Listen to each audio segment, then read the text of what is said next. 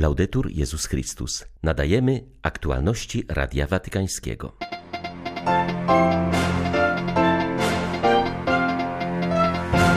Papież przyjął na audiencji przewodniczącego Episkopatu Polski. Franciszek podziękował Polakom za otwarcie na uchodźców. Wyrażono też zastrzeżenia do niemieckiej drogi synodalnej. Nie wierzę, że można ze spokojem patrzeć, jak zabijane są ukraińskie dzieci, powiedział w codziennym orędziu arcybiskup Szewczuk. Po raz kolejny zaapelował do przywódców politycznych i religijnych, aby opowiedzieli się po stronie cierpiącej Ukrainy. Bez ukraińskiego i rosyjskiego zboża Afryce grozi głód. Kraje takie jak Erytrea, Egipt czy Somalia niemal w całości są uzależnione od importu z tych dwóch krajów. Na skutek wojny dostawy zboża zostały zawieszone. 28 marca witają Państwa ksiądz Krzysztof Ołdakowski i Beata Zajączkowska. Zapraszamy na serwis informacyjny. Ojciec Święty przyjął przewodniczącego Konferencji Episkopatu Polski. Podczas 45-minutowej audiencji była mowa m.in. o rosyjskim ataku na Ukrainę, o pomocy dla uchodźców, którzy w liczbie ponad dwóch milionów przybyli do Polski, uciekając przed skutkami wojny, ale także o tych, którzy nielegalnie próbują przekroczyć granicę polską od strony Białorusi. Podczas spotkania z Ojcem Świętym arcybiskup Stanisław Gondecki poruszył również również temat tzw. Tak niemieckiej drogi synodalnej, do której, jak zauważył, sam papież ma duży dystans, dostrzegając w niej zwrot w stronę protestantyzacji Kościoła, któremu przeciwni są często sami protestanci. Goszcząc w Radiu Watykańskim, metropolita poznański zapewnił o wielkim uznaniu Franciszka dla otwartości Polaków na przyjmowanie uchodźców z Ukrainy, ale zwrócił także uwagę na potrzebę pomocy w dłuższej perspektywie, kiedy ich pobyt będzie się przedłużał i stanie się pewną uciążliwością uciążliwością. Arcybiskup Gondecki zauważył także, że kościoły w Polsce pozostają otwarte na sprawowanie liturgii w obrządku wschodnim. Idzie o grekokatolików, to jest ciągle kościół katolicki, więc i nabożeństwa, i słuchanie spowiedzi w języku ukraińskim, i liturgia, to wszystko jest możliwe.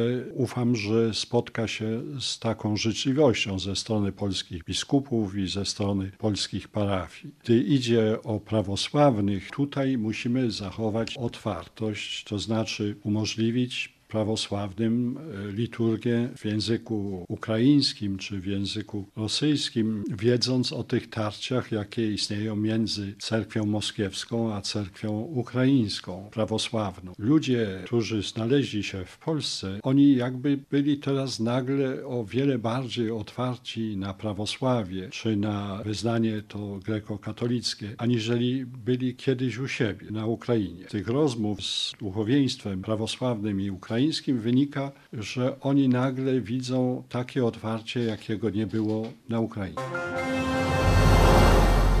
Nie wierzę, że można ze spokojem patrzeć, jak zabijane są ukraińskie dzieci, powiedział arcybiskup Światosław Szewczuk. W codziennym przesłaniu zwierzchnik ukraińskich grekokatolików jeszcze raz zaapelował do sumień przywódców politycznych i religijnych. Wezwał ich, aby dokonali wyboru dobra, stając po stronie cierpiącej Ukrainy. Hierarcha podkreślił, że atakowana Ukraina jest dziś dla całego świata czytelnym znakiem, że każdy człowiek stoi przed nieuchronnym wyborem pomiędzy dobrem i złem. Każdy, kto szanuje ludzkie życie i Boże przykazania, nie może pozostać neutralny wobec okupanta, który zabija naszych synów i córki, rabuje niewinnych ludzi, gwałci nasze kobiety, powiedział arcybiskup Szewczuk. Ponawiam dzisiaj swój apel do wszystkich rządzących, w których rękach znajduje się los ludzi, do polityków i parlamentarzystów, także do przywódców religijnych do wszystkich ludzi dobrej woli. Dokonajcie wyboru, stańcie po stronie niewinnej ofiary, doświadczającej niesprawiedliwej agresji kogoś, komu wydaje się, że może dyktować swoje prawa Ukrainie i całemu światu, kogoś, kto naraża nas na wybuch III wojny światowej. Wszyscy razem możemy zapobiec wojnie, ale aby tak się stało, każdy z nas, stojąc indywidualnie przed Chrystusem, powinien dokonać wyboru. Dokonajcie wyboru na korzyść życia i Bożego błogosławieństwa, na korzyść ludzi, którzy chcą zwyczajnie żyć w jedności i prawdzie. Serdecznie dziękuję tym, którzy już wybrali i wspierają Ukrainę, którzy wspierają nasz naród, każdy jak może, będąc na swoim miejscu, działając zgodnie z własnym sumieniem. Ukraina ocaleje, jeśli z nami będą stały sumienia całego świata.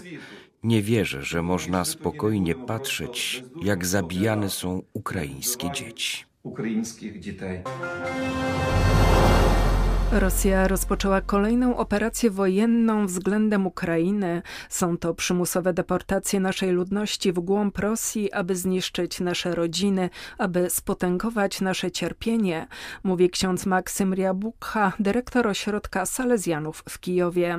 Podkreśla on, że działania te zadają Ukraińcom ogromny ból, sprawiają, że ich sytuacja staje się jeszcze bardziej dramatyczna. Rozmawiając z Radiem Watykańskim, ukraiński Salezjan Salezjanin podziękował papieżowi za to, że przypomina o okrucieństwach tej wojny i nie przestaje apelować o jej zakończenie.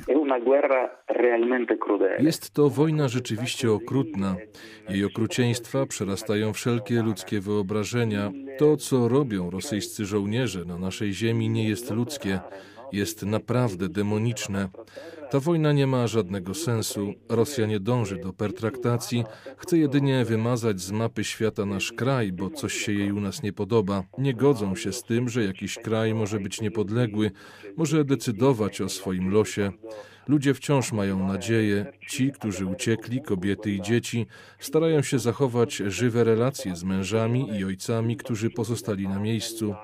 Ci, którzy uciekli, każdego dnia budzą się z nadzieją, że właśnie dziś usłyszą wymarzoną wiadomość: Nastał pokój, możecie wrócić do domu. Wszyscy wyczekują tej wiadomości. Podziwiam odwagę i nadzieję ludzi, którzy trwają i zachowują w sobie niezwyciężoną nadzieję na zwycięstwo dobra i pokoju. Ludzie mają całkowite zaufanie, że ta wojna zakończy się zwycięstwem demokracji, wolności i godności człowieka.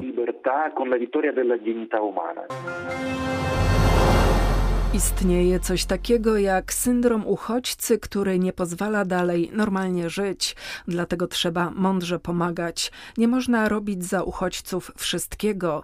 Ci ludzie muszą wiedzieć, że wciąż mają wpływ na swoje życie i nadal mogą o nim decydować. Wskazuje na to siostra Nela Kucak, która jako psycholog pracowała już z ofiarami wojny w Donbasie. Misjonarka ze Zgromadzenia Sióstr od Aniołów uczestniczy w nocnych dyżurach na dworcu w Winnicy, gdzie specjalnymi pociągami ewakuacyjnymi przybywają uchodźcy z najbardziej ostrzeliwanych miast, w których jest największe zagrożenie życia. Siostry wraz z wolontariuszami utworzyły tam specjalną salę, gdzie bezpiecznie mogą odpocząć przed dalszą podróżą. Są to głównie matki z dziećmi, które często nie mają ze sobą dosłownie nic, mówi siostra Nela. Tam są matrasy, gdzie ludzie śpią, są zabawki, dziecięce stoliki, krzesełka, książki, ołówki, różne takie rzeczy, gdzie dzieci mogą się bawić.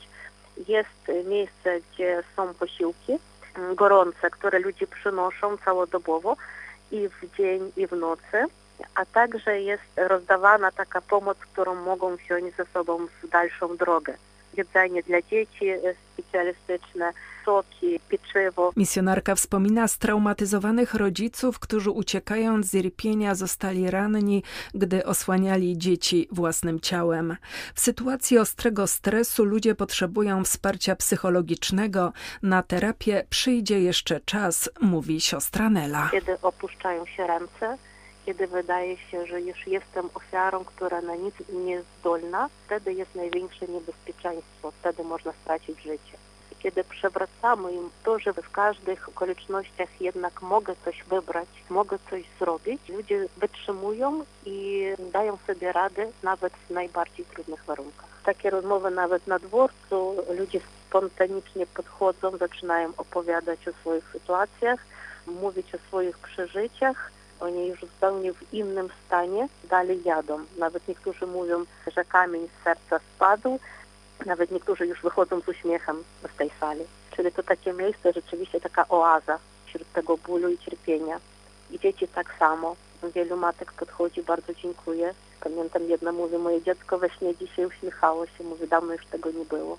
Chociaż śpią na matracach, na podłodze, nie wiem, na dworcu, a dzieci dalej odczuwają swoje dzieciństwo, oni się bawią. Tam słychać śmiech w tej sali, chociaż jeszcze niedawno byli pod odstrzałami. Działająca na Ukrainie rzymskokatolicka Caritas Spes musiała w związku z wybuchem wojny całkowicie przeorganizować swoje struktury, aby dostosować sposób działania do kryzysowych warunków. Udało się to tylko dzięki wielkiej ofiarności naszych pracowników, którzy swoją pracę traktują jak życiowe powołanie. By pomagać innym, rezygnują z wolnego czasu i wynagrodzenia, nie wahają się także narazić własnego życia, mówi ksiądz Władysław Gryniewicz, dyrektor Caritas Spes. Najtrudniejsza dla struktur Caritas jest zmienna dynamika potrzeb w warunkach wojennych. Brakuje stabilności. Na przykład do jednego z naszych centrów dochodzi informacja, że gdzieś potrzeba wody, ale kiedy już uda się nam ją dostarczyć, to okazuje się, że woda już jest, ale zaczyna brakować pościeli, leków czy jedzenia.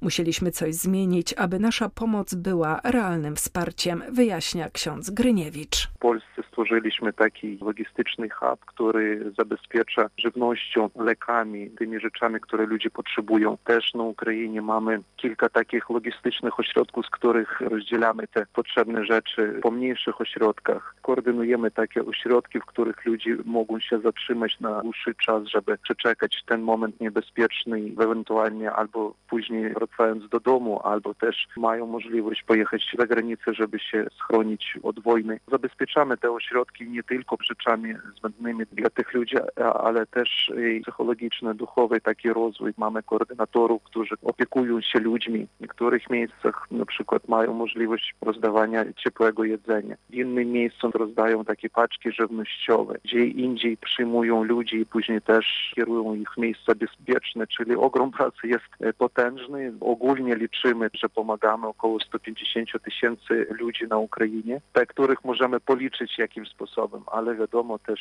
ta ilość jest o wiele większa. Staramy się też odpowiedzieć na potrzeby ludzi, którzy nie mają możliwości dotrzeć do ośrodku. Mamy taki call center, telefonują, proszą o różnego rodzaju pomocy. My zgłaszamy to do ośrodka i później rozprowadzamy tą pomoc w mniejszej miejscowości.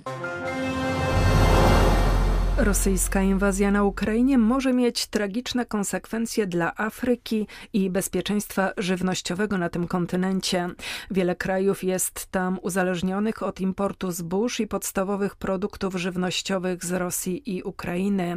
W konsekwencji w Afryce Północnej, ale też na Bliskim Wschodzie można się spodziewać silnych napięć społecznych. Tytułem przykładu Erytrea jest w 100% zależna od pszenicy produkowanej w tych dwóch krajach. Somalia w ponad 90 90%, a Egipt w 85%. Nie są to odosobnione przypadki. Jak wynika z danych udostępnionych przez włoskie Stowarzyszenie Rolnicze Filiera Italia, 50 krajów rozwijających się jest zależnych od importu zbóż z tego regionu świata, z czego 25 sprowadza z Ukrainy i Rosji ponad 50% zbóż. Większości przypadków są to kraje, których rządy zachowują poparcie społeczne dzięki dostarczaniu żywności na przystępnych warunkach. Sytuacja jest tym bardziej krytyczna, że zapasy żywności są na wyczerpaniu.